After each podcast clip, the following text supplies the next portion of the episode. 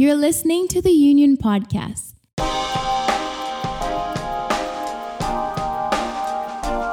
The Union is a movement dedicated to discovering God's design for sexuality, His hope for restoration, and the power of our destiny through Jesus.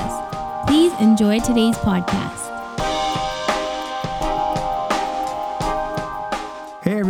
Welcome to the Union Podcast. Thank you so much for tuning in today. My name is Bryan, and I'm the co founder alongside my wife Bonnie of the Union Movement. And uh, I'm so excited about today's podcast. We get to sit down with a close friend of mine, Joel Ecklund, and uh, we talk about how God's plan for your life when it comes really to all spheres of life, but specifically to the area of sexuality, relationships, purity, all these types of things, really how, how God's plan is the best plan. It's not just a good Drake song. I'm not a huge Drake fan, but it's just saying that it's not just a Drake song. It is a real thing for us, and God's plan is good. So I hope you like it. Thanks so much for tuning in today.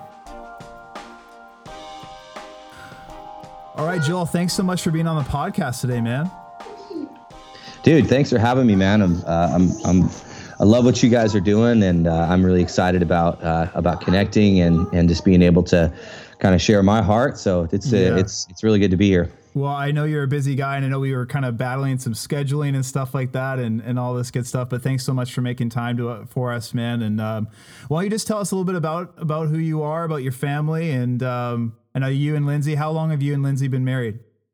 Man, uh, so my wife and I, uh, my wife and I have been married now for, oh boy, I hope I don't get this wrong. Eleven years. There it is. Uh, she is actually, on, she just, she just signaled me. It's great. Uh, but uh, yeah, we've been married for. right uh, I know, right? And she's definitely not going to make me pay for it later. Um, but uh, yeah, so we've been married for eleven years. Um, uh, we met at, at a summer camp, which uh, is just about the most thing ever. Yeah. Um, and uh, yeah, it's it's kind of a uh, kind of a fun story. Uh, I don't know if I really have time to, to to say it, or maybe I just wait till the testimony time. But Yeah. um, but yeah, I mean, it was uh, it, it's been it's been a crazy journey. We actually uh, because of kind of a so just kind of a backstory. We when we got married, we're already planning on taking a a position as youth pastors up uh, where we're still currently at, which is uh, is Old Town, Idaho. I, I I I hesitate to use the term Old Town because Old Town's not much of a town. There's literally 190 people that live at the city limits.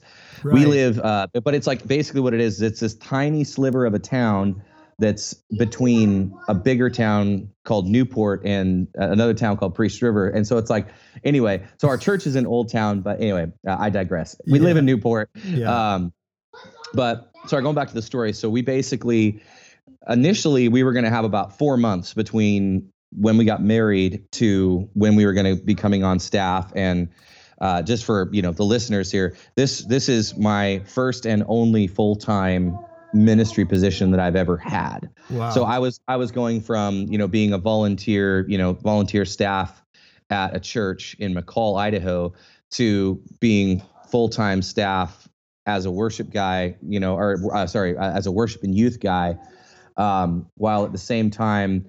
Uh, we were, you know, again, we were going to have four months or so in between when we were going to get married and take this position. But then the one of the pastors that was on staff uh, got like his cancer came back. So we oh no way. we actually had to go up four months early. So basically, we got married. We had a week to pack, and then uh, actually we had our honeymoon for a week. We had a week to pack, and then we moved up and became youth pastors. oh my totally goodness. Totally transitioned everything we did. Of course, we didn't know anyone except for my parents, who are the senior pastors of that church. But like we, you know, we didn't know anybody, uh, you know, other than that. And so, yeah, I mean, it was like this, this big, crazy, bam, everything changed in a moment. And um, so we've been up here now for 11 years, Wow. and uh, I'm no longer the youth pastor. I'm the generations pastor, um, which, if you're wondering what that means, me too. um, still, still working on it. Four years in. Um, no, but I mean, basically, I'm uh, kind of probably something that would be a little easier understood is I'm basically the executive pastor at our church. Right. Right. Um, but yeah, man, it's been a it's been a journey. It's uh it's been a, it's been a real journey. It's been super good, and God's moving. And yeah. yeah, So now how many how many kids do you have? We have three kids. Um, Amazing. we have uh, a our oldest is seven. His name's Alec.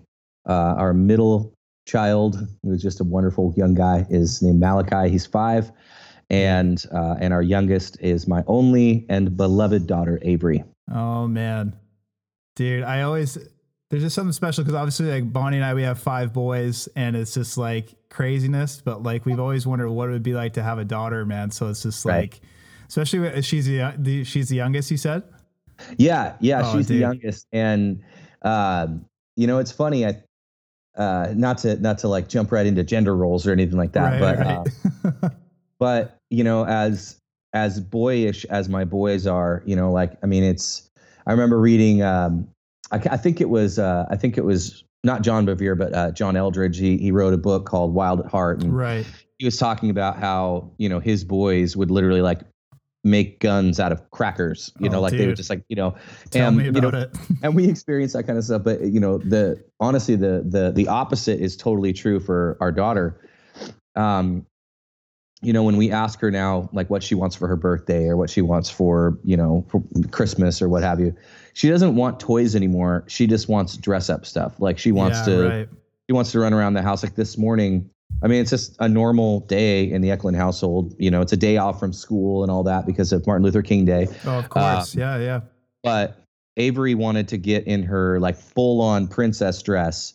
Asked her mom, you know, asked mom if you know if she'd curl her hair, help her do makeup, so she could literally just walk around the house as a princess. You know, I mean, oh, it's like goodness. it's one of those things where uh, there's just a lot of that kind of stuff that no one has ever really. It's not like we forced her to dress up as a princess. That's Sure, just she sure. is, you know, Yeah, yeah, and uh, yeah, so it, that's been really different. Like realizing that there's some of that kind of stuff that is so inherent right. in in you know who you know these kids are that you know raising those two boys, you know raising her is is is a hundred percent different. You know. Oh, dude, totally.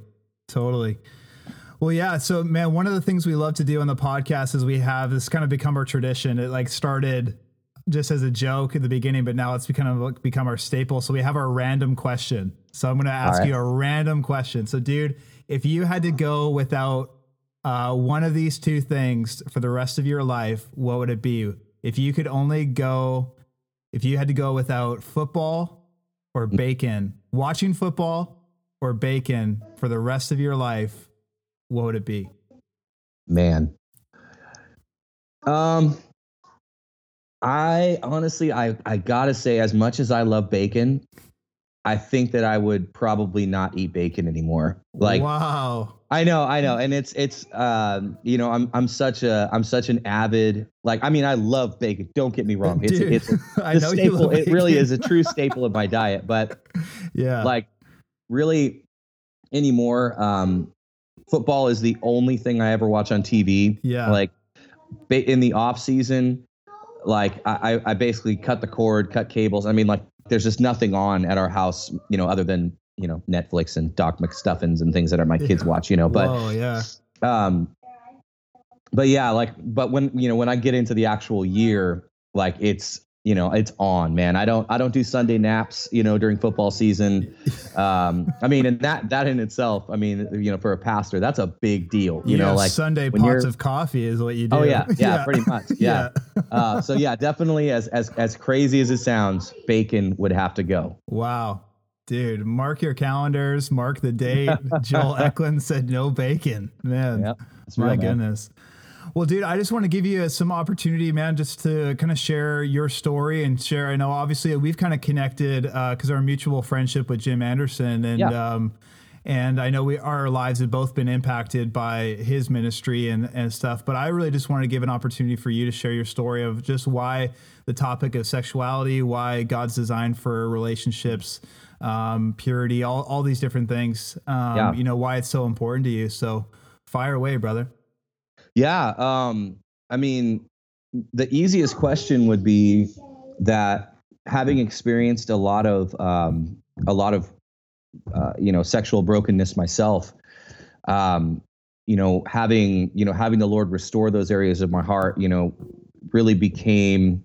Uh, that's probably where you know where that message really started for me. I mean, you know, it's like um, you know when you when you receive something you want to give it you know you don't want to Totally. you don't want to be the person that just you know keeps all that inside um, you receive freedom you want people to walk in it um, I, I think that probably the easiest thing though to say is that you know having been a youth pastor Right. you recognize that really early on really early on you recognize that that that is such a huge issue. And you know and the thing is i hate i hesitate to even say this generation you know it's like i think a lot of times we use that terminology of oh this generation oh, it's such a huge issue. It's like i mean realistically you go back through you know the annals of history and Oh yeah. you know it, it, it's part of the human condition. It's something that you know Yeah. it's just something we struggle with. And the the thing was is that to be honest with you especially early on in, in youth ministry i didn't have a great answer. You know it was like hmm it was really you know you're kind of you're hoping that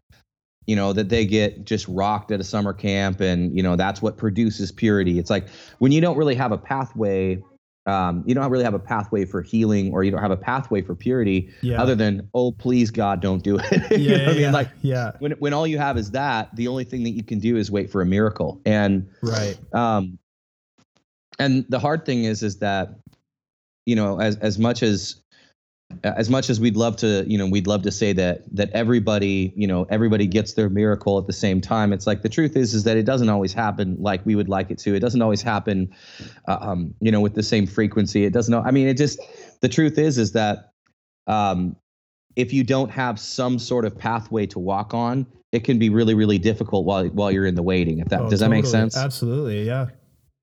and uh, and so anyway, uh, I was at a youth conference in uh, in Walla Walla, and um, Jim's book I think had just come out maybe the year before or something like that. So he was one of the keynote speakers, and um, and it's interesting. I actually missed his sermon. Like I didn't actually, I wasn't in the room for what he was speaking about, and and I I talked with him afterwards out in the um, out in the lobby. He gave me one of his books and um, and said, "Hey, man, you know, read this. Give me a call. You know." And and I'll be honest with you, you know, and I've I've told this story, you know, a dozen times, and Jim knows it. I've talked to him about it quite a bit, but uh, dude, that book literally sat in like the bottom of my book bag for like six Oh, months Yeah. Tell And- me about it. because you know to a certain degree uh i mean every it seems like every book on purity is just another you know there might be new analogies in it there might be you know Yeah. whatever but most of it is It's the same just stuff. a different way of saying don't do it but if you do god can help Like, Right. Right. Right. that's what mo- i mean that really is what most books are you know are are really you know centered around and jim's book was probably the first one that after i started reading it and basically what happened was i was out i was out camping and i'm not i'm like i'm a social outdoorsman like i'm the guy that like i'll go fishing as long as we can talk Yeah. yeah. um, I don't go hunting with people because it turns out there are no social hunters. You can't just like go out and talk with people in the woods. yeah. Um, but uh, but like I went out camping with uh, with my family and my in laws, and you know, there's just camping has a lot of downtime, you know, Right. and you know everybody was kind of out doing their own thing, and I was just sitting by you know the fire, pretty bored, if I'm just being really honest, and so um, basically what it was interesting I, for whatever reason i had cleaned out, out out of my bag every book except that one because i didn't see it in the bottom of the bag right Wow. and so i'm i'm sitting there at this campfire and i start reading this book because i have literally nothing else to do you know and by the time that i got through the first chapter i realized that this was at least for my discipleship process this was a missing link for us Yeah. Yeah. that you know that that that actually having a uh, having a framework for how to minister into um, minister into the the the message of sexuality without without automatically because I think a lot especially especially in the the 80s and 90s the church wanted to talk about abortion a lot right. Of course. we didn't Yeah. we didn't want to talk about purity itself like Yeah. Yeah. we and so you know even even jim's you know some of some of your listeners probably are familiar with the uh, with, with the uh, with the book itself but you know he talks about uh, when he talked about abortion being you know the end of the conveyor belt of a culture that worships sex you know that for yeah, me yeah.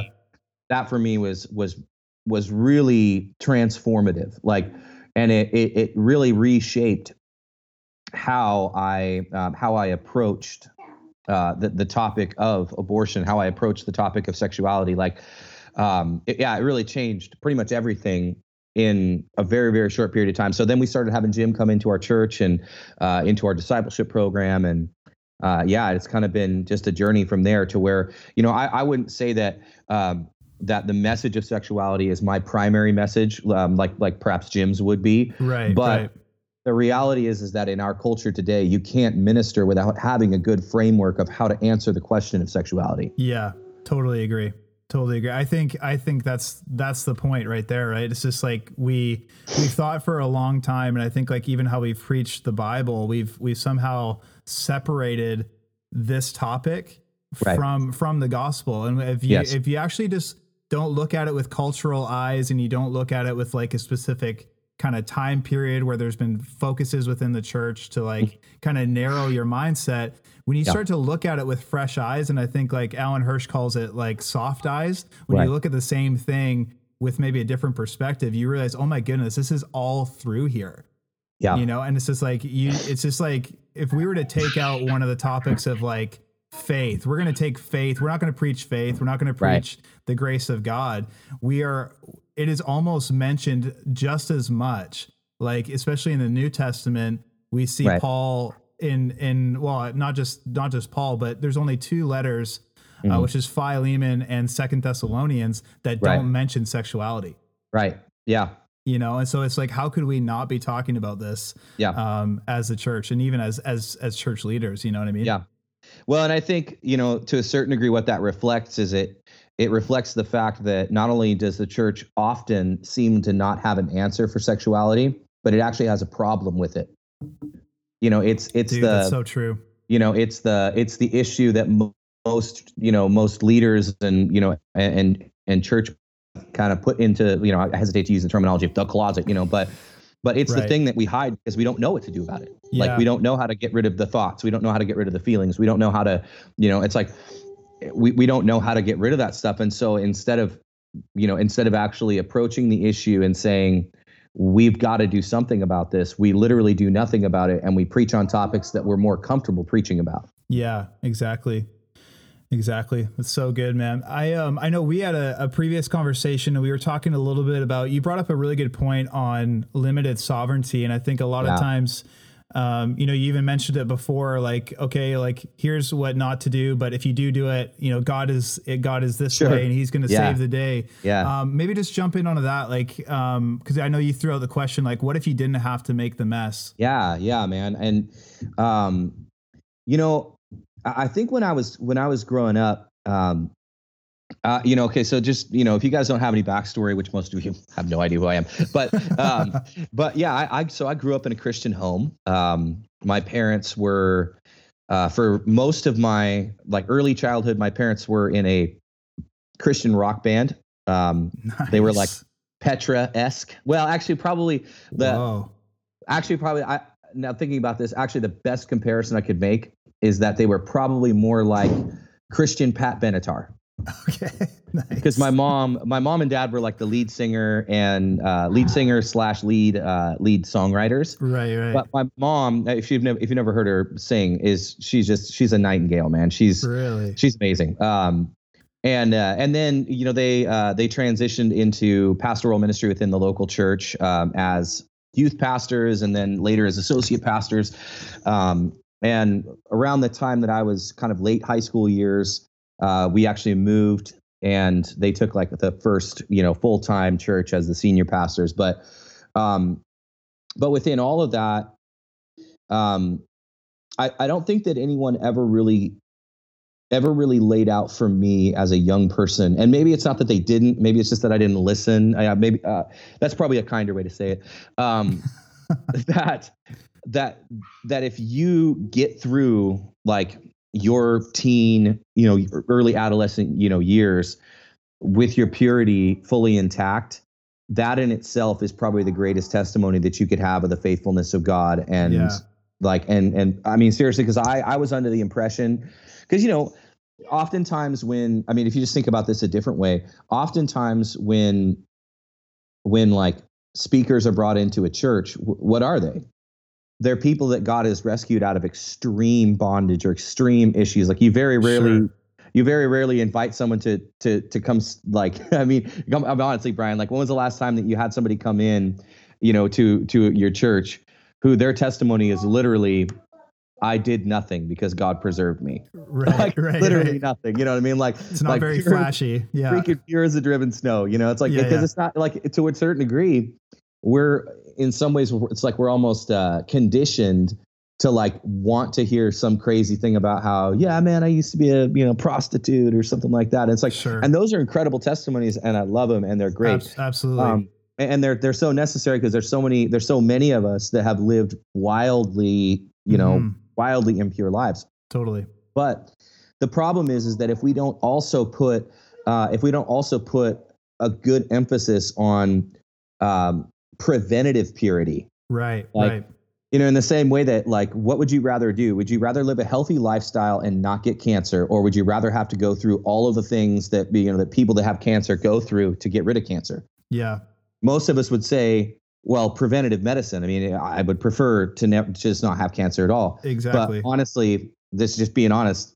Most of us are living lifestyles as though we're probably going to get cancer later on. Like, but the the the you know the spiritual reality is true as well. Is that a lot Yeah. of Christians, a lot of Christians, we don't practice preventative purity. right. Uh, and you know, I, I I think probably it's tough to it's tough to sometimes look back on your life and say, um, I wish I hadn't done something. I wish I hadn't done this. I wish I hadn't done that. Because you know, the beauty of the way that God works is that when we bring Him that stuff and we you know we step into that relationship with Him.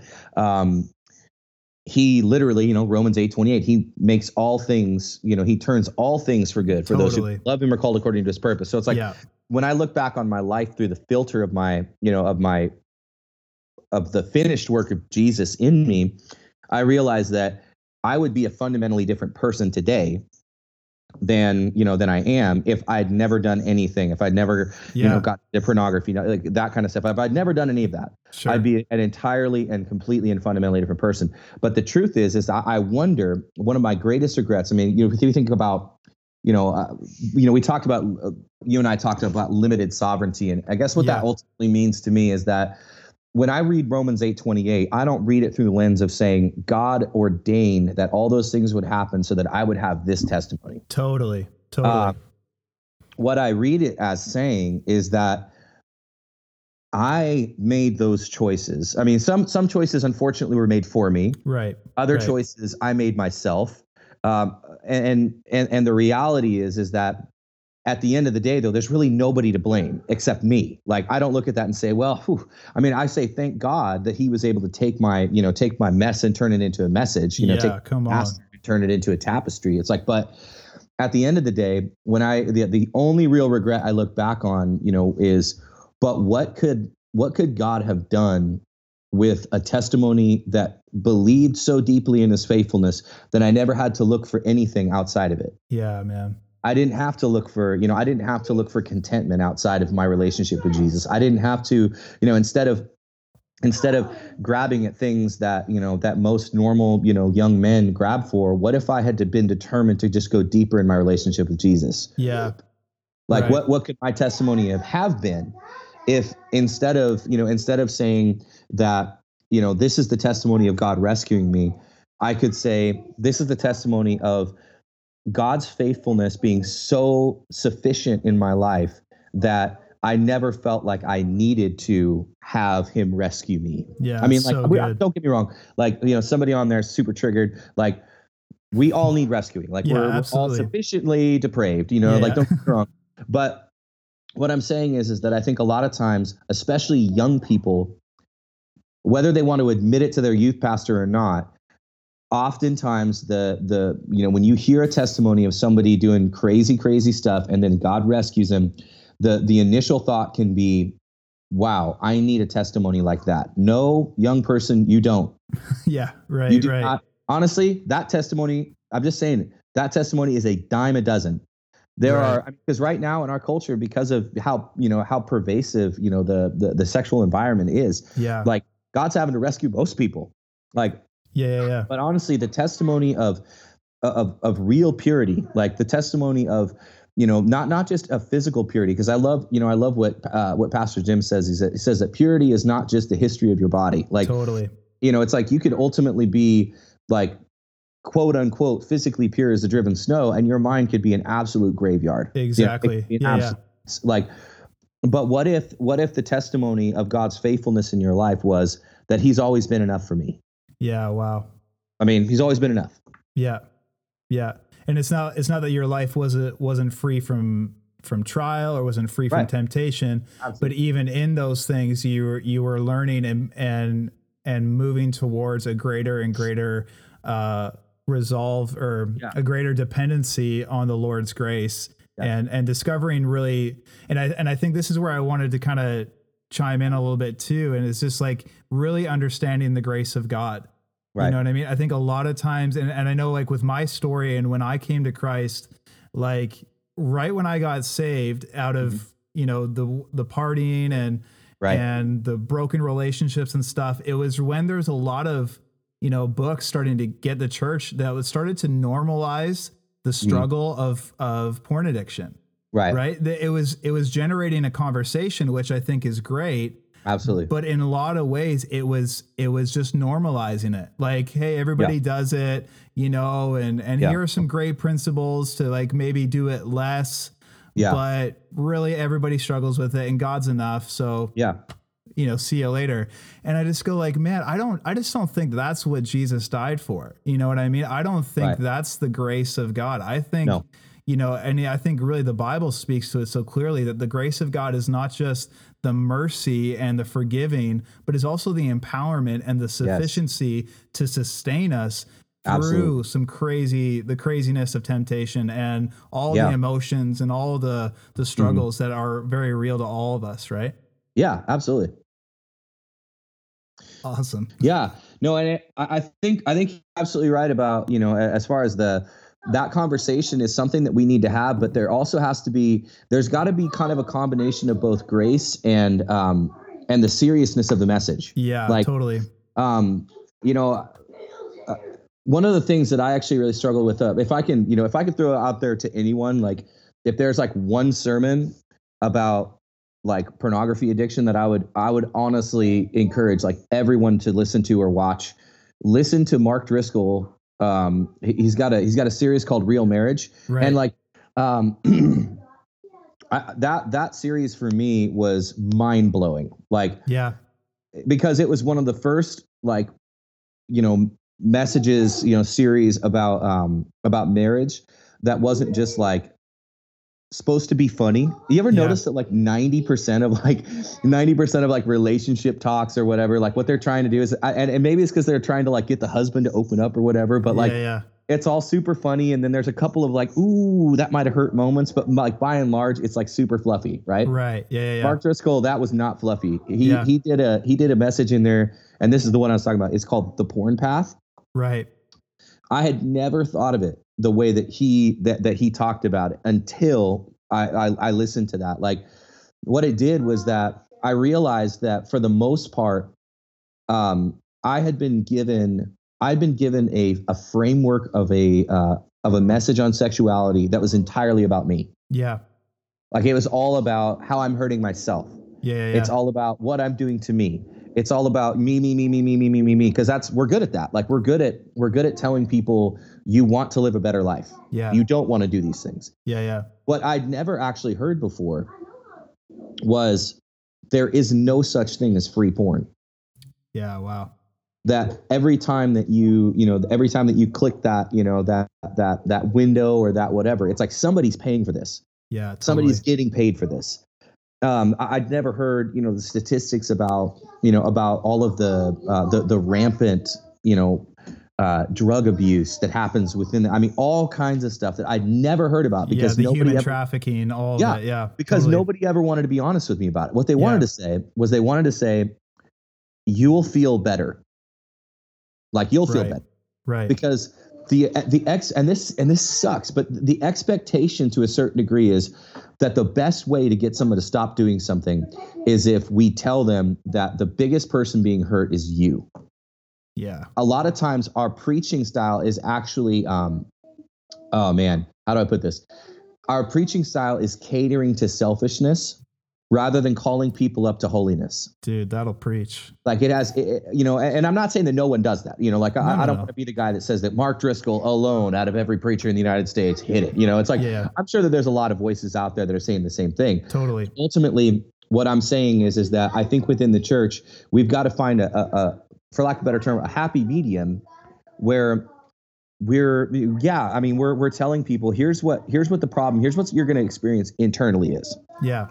but honestly as a man i can tell you i'm far more affected i'm far more affected towards righteousness if i'm not thinking about myself primarily if i'm thinking about my children Totally. my wife my family and others i'm much more likely to do things that might actually be good for me internally if i know that there's somebody else that's hanging in the balance not just me Right, right. That's so good. And I think that that pulls on like the the the well, I know we were talking a little bit about uh, design and you know with men and women before, but like I think that's what pulls on us so much is that we as men were made to be challenged. You know what I mean? Like we're made to be uh, to be called up to a whole nother level. Um, and really, we're called to be that those types of guys that that play hurt. You know what I mean? Like if we're gonna use that analogy, like we push through pain Right. and you know like I, I love the stories of like you know like military stories of guys who like who sacrificed jumped over a wall to save one of their fallen soldiers you know what i mean? And it's like because i think that that pulls on so much of who we are as men that we're made uh, you know, one of the things that Jim says so so great, and, and we've talked about on the podcast, is we're made to do what's right, not just what's easy absolutely and um and and we're made for real honor and honor is found in sacrifice Yeah. you know what i mean Yeah, it's interesting. You know, you look at you look at the, you know, things like the you know Congressional Medal Medal of Honor, uh, like a lot of these, even these, I, I don't know what they give out in Canada. You know, probably Uh, maple, you know, like maple leaves. yeah Um, or, or a d- ma- tim hortons donut or something Yes, right? there you Yeah, go. yeah, yeah. Uh, but it's like a lot of the the vast majority. If you look throughout, um, if you look throughout military history, um, the vast majority of of guys that were given the Silver Star or you know or the the, the Congressional Medal of Honor, these types of like the big ones, you know, that were Yeah, like, yeah. ooh, got a Congressional Medal of Honor. Um, it's not like it's not like some guy that you know went onto a battlefield and you know killed you know 500 guys. It's somebody that sacrificed themselves to save someone else or multiple people. yeah You know, it's like even within even within our world culture, we we recognize internally that it's it's far more honorable to sacrifice than to receive. right I think that one of the um, one of the key issues that um, that we've probably that's probably good in the context of our you know our, our society in general, but bad in how we in how we approach the scripture and the commands of the Lord is you know I mean obviously everybody on your podcast probably is aware that the Bible was written for us but not to us right which right. means that uh, you know the scriptures were not written you know paul wasn't writing to the philippians thinking that 2000 years later you know somebody was going to read this in a different language in a different you know country you know that has a whole different framework i mean like I, you know try to try to put the apostle paul into you know into american culture today and you know i Yeah, yeah. we'd get a very different letter you know what i mean Like, Yeah, exactly. Oh, letter, you totally. know? um I mean, obviously there are similarities between you know between ancient Greece and American culture, but ultimately, um, whenever whenever we read the Bible, we we have to we have to first interpret the the context of of the reader that was reading it, so that we can bring that interpretation into our own experience. Um, the lens that Paul was writing to, you know, was was what we would call ancient Near East, which had its own like framework. The way that people thought back then was significantly different than the way people think now. But totally what we have today is probably what we would call a democratic worldview. And when I say Yeah, when I say exactly. democratic, I don't mean like voting. What I mean is is that every person by and large believes that their opinion is the most important one.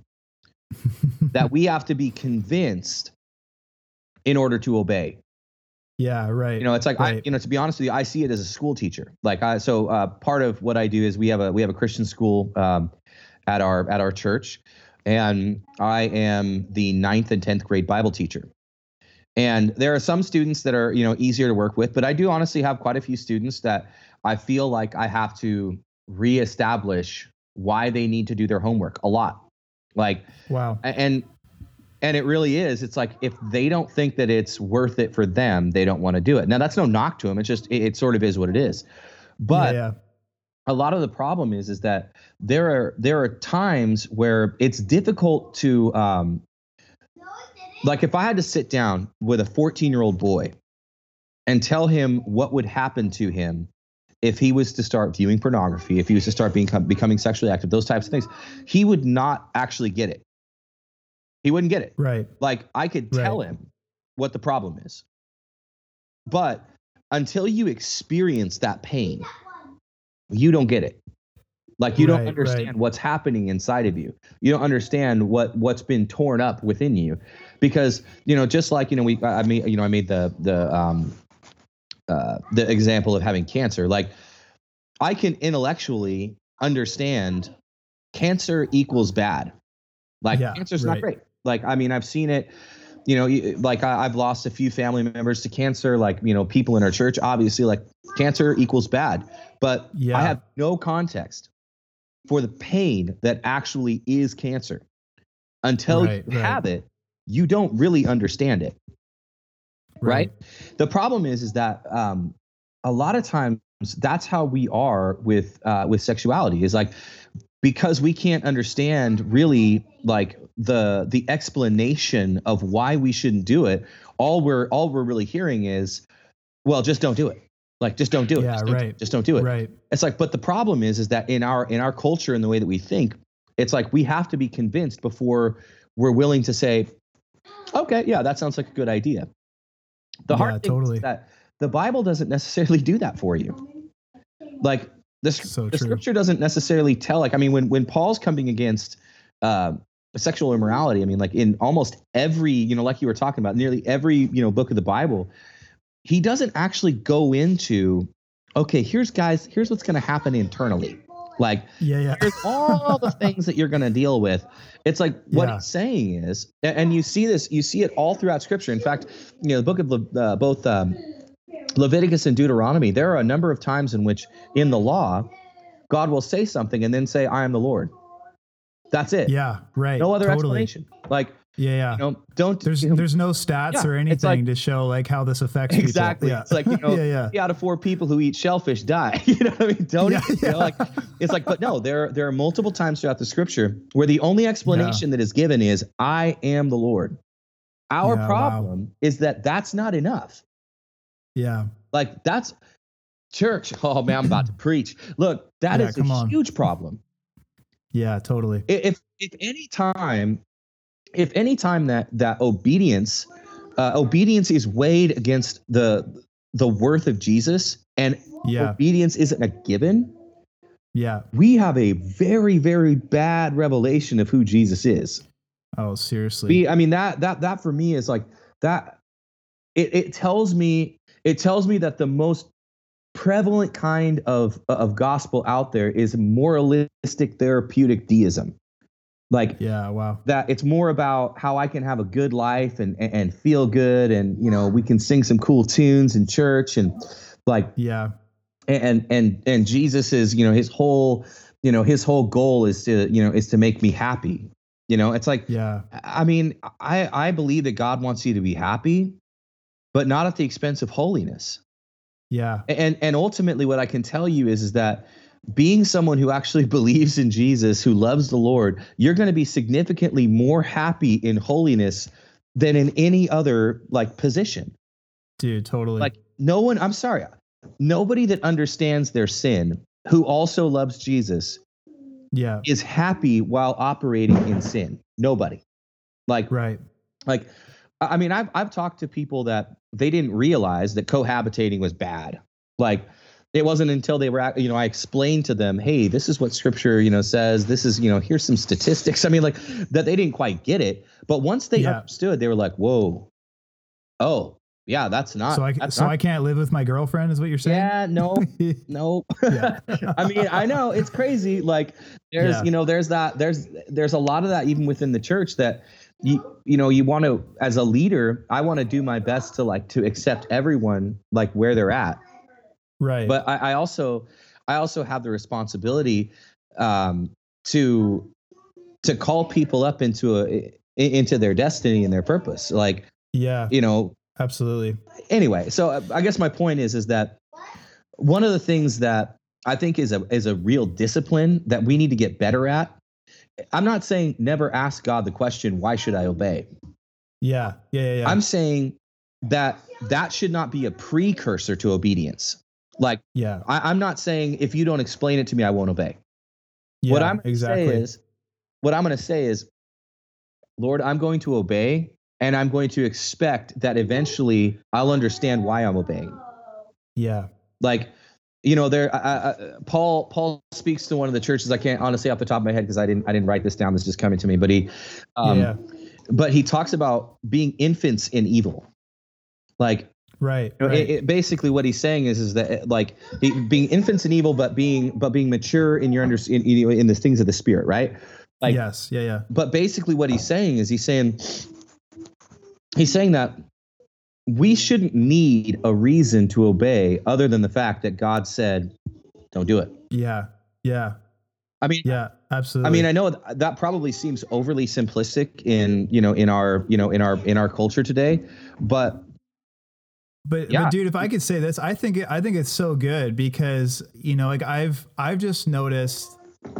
I don't know, maybe it's just me, but I seem to look into into Christian culture now, and it's just like we're trying to get as close to the line of sin Right. as we can without actually crossing over. Right. So it's like, you know, for example, like I've I just hear stories of like, you know, boyfriend and girlfriend that like they're they're sleeping over at each other's house.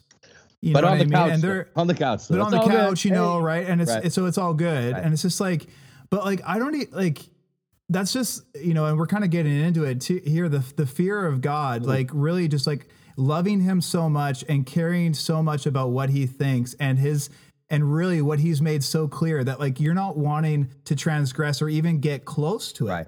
you know like and and you were mentioning you know before what paul was would kind of speak to these things like have you know have nothing to do with the unfruitful deeds of darkness or even he even goes to say even the appearance Yeah.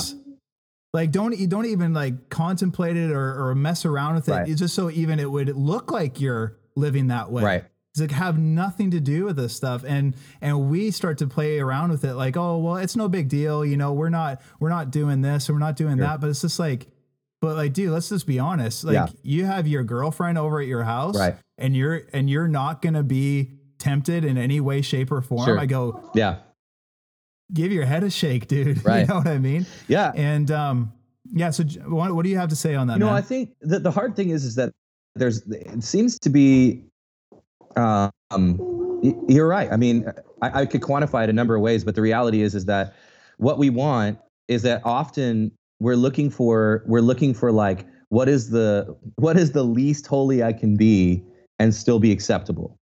Dude yeah. And, and and like first of all i you know for for anybody listening like i want to remind you that you have you have positional holiness and positional righteousness which means that you know it's like you know if you were if you were thinking of like a, a freeway or something like before you came to jesus um like you know on a freeway like a there's a there's like a big barrier in between like the the two different lanes right like yeah yeah yeah whether there's four lanes on one side, four lanes on the other, like there's a barrier in the middle of it. Like you cannot get over that barrier. Like before you came to Christ. it- okay, okay, I'm sorry. Have you ever seen Tommy Boy?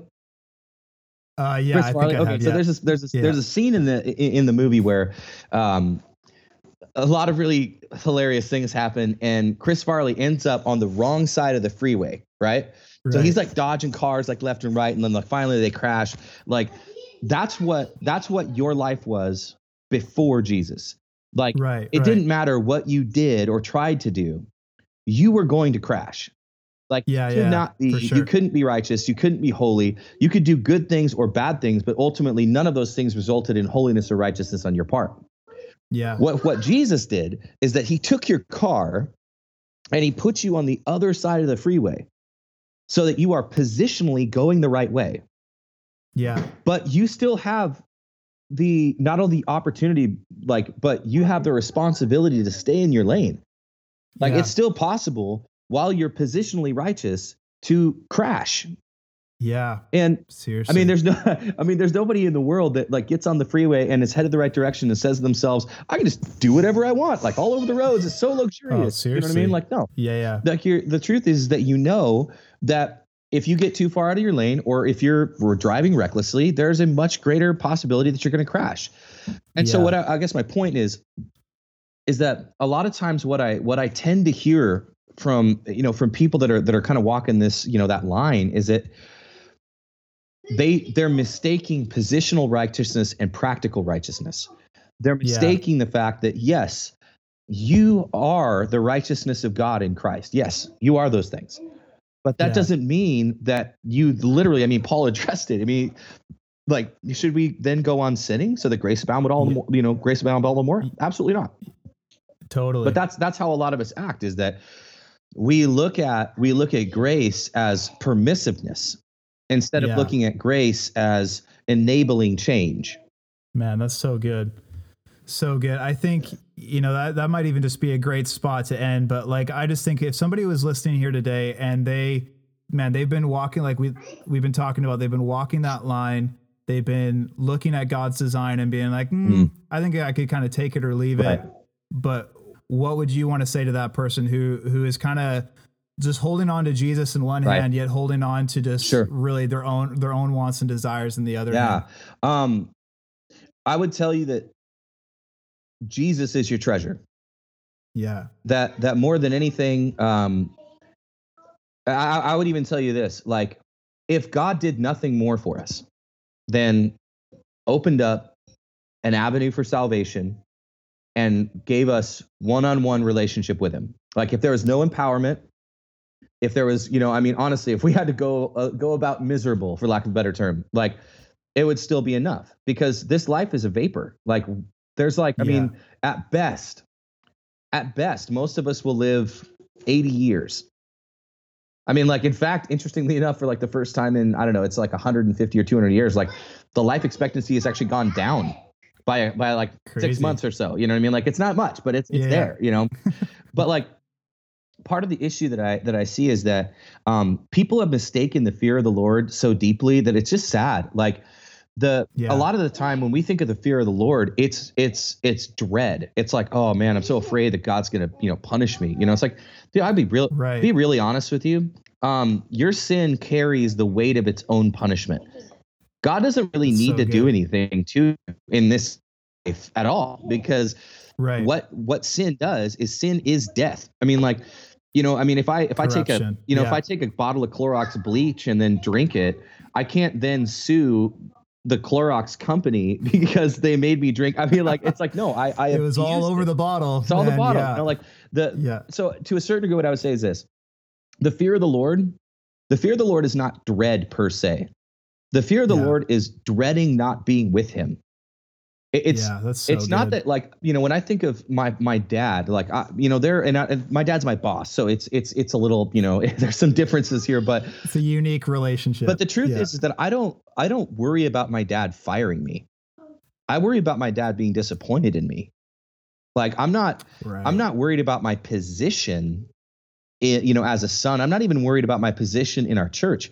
When I think about my dad, my primary thought when it comes to, you know, when it comes to following the rules, whatever those mean, whatever your church context is, right. my issue is I don't want in any way to harm the relationship that I have with my father for a momentary, you know, a momentary, uh, you know, euphoria or high or whatever.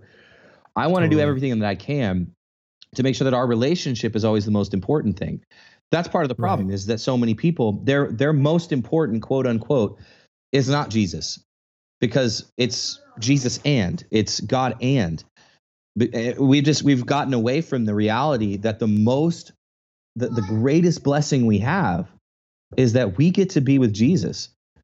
You know, like I, it, it's one of those things. You know, Genesis chapter fifteen. I, the Lord gave me kind of a revelation on it a while back, but like, if you read it in the NKJV, um, it says that you know, and the Lord came to Abram and said, "Abram, I'm your shield, your very great reward." Like Yeah. that that part. So first of all, I'm your protector, and then secondly, I'm the best thing that you'll ever get. So and then. Abram says to him, "What Yeah. good are your promises?" because Yeah. because in Abram's mind, the best thing and and and to be fair, like Abram had more faith than anyone. Like I mean, like t- crazy amounts of faith. Sure. But like, but his response to the Lord was, "But what I really wanted was a son." A lot of times, our you know sometimes like when the Lord is asking us, I'm I'm, I'm about to get, bring this back in. A lot of times when the Lord asks us, like to wait, you know, like you know, don't go down that road. Don't you know? Don't look at that thing. Like don't you know? like I, I hate I hate the terminology of bounce your eyes, but you know what I'm talking about. Like yeah, like, yeah, yeah. our our, our thoughts, you know, the, the way that we the way that we uh, the way we approach it is almost like what we're saying is, God, your plan for me isn't as good as what I could do for myself. And like the problem is, you ju- I mean, just like, just taking Abraham one more time as an example. So he Yeah. accepts the fact that God has a plan for him and that he's going to give him a son. But then what does he do? He says, it can't mean miraculously, right? So what I need to do is I need to do this in my own power. And Mhm. then what he produces is number one, just a horrifically, I mean, just let's just it's bad. Okay, guys, like Yeah. bad. But more than that, like if you actually look at the line of Ishmael and the line of Isaac, they're still fighting. yeah, Like totally. four thousand years later. So what Yeah. Abraham did was because he took oh, because he didn't realize what was on the other side of his obedience. yeah, he didn't get man. it. He didn't realize what was on the other side of his obedience. He did his own thing and actually screwed everything up. Like dude. I, I think the the greatest question, or the greatest, uh, maybe not the greatest. That was probably a little dramatic, but probably one of the best. Typical I preacher. know, right? Yeah. One of the best answers that I could give anybody that is that is dealing with like this dealing with the struggle between the now and not yet. Like, what do I do Yeah, when I'm struggling now, but I know that there's something out there? You know, it's like you have no idea what's hanging in the balance yeah. like you don't know like you you don't know that um that by going down the pathway that you're going down that you know that god doesn't want you on that might actually end up resulting in divorce and separation and issues with your kids later on like i mean you don't get that because right now you have to make the choice between choosing god or choosing you yeah, until you grab hold of the idea that God actually does have the best plan for your life. He does actually Yeah. want the best for you. He does Yeah. have someone and something out there for you. Until you grab hold of those things, um, it'll be difficult for you to look into the future and see the plan of God superimposed over your plan.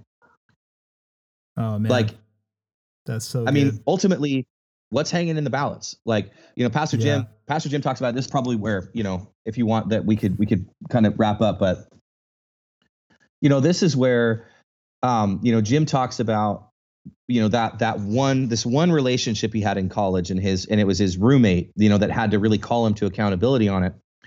yeah, What he didn't realize was hanging in the balance was now he's he's married with uh how many kids does Jim have? Eight?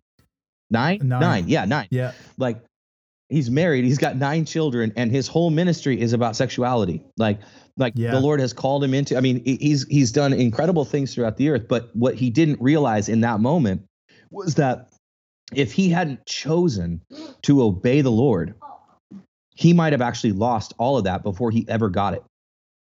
yeah, Like, I mean, you know, I tell you this in retirement. Like, I mean, would it be, you know, would it be better for you to eat out six times a month, or would it be better to put that money into your retirement? Probably retirement, right? yeah. But in the same way, we don't we don't often think about that with our with our future. We're we're thinking, you know, immediate gratification and you know, let's you know, let's get what I want. And we we we very we very rarely think about what am I possibly, you know, aside from just the internal struggles and all the things that everyone has already told me about, yeah. what is hanging in the balance in my future that I might actually be disqualifying myself from? That's so good, man. Man, thank you so much for sharing this today. And if, if people wanted to connect with you and wanted to, you know, reach out, what's a great way for them to connect with you? Um, you know, I'm like every millennial out there. You know, I'm I'm I'm on Instagram, Facebook. Um, if uh, if you'd like to hear maybe a little bit more of uh, of my um, my kind of flavor of teaching, I do have a podcast on Apple Podcasts and um, you know all the other places, you know Spotify and whatnot, called uh, Faith Simplified. Yeah, uh, it's so good.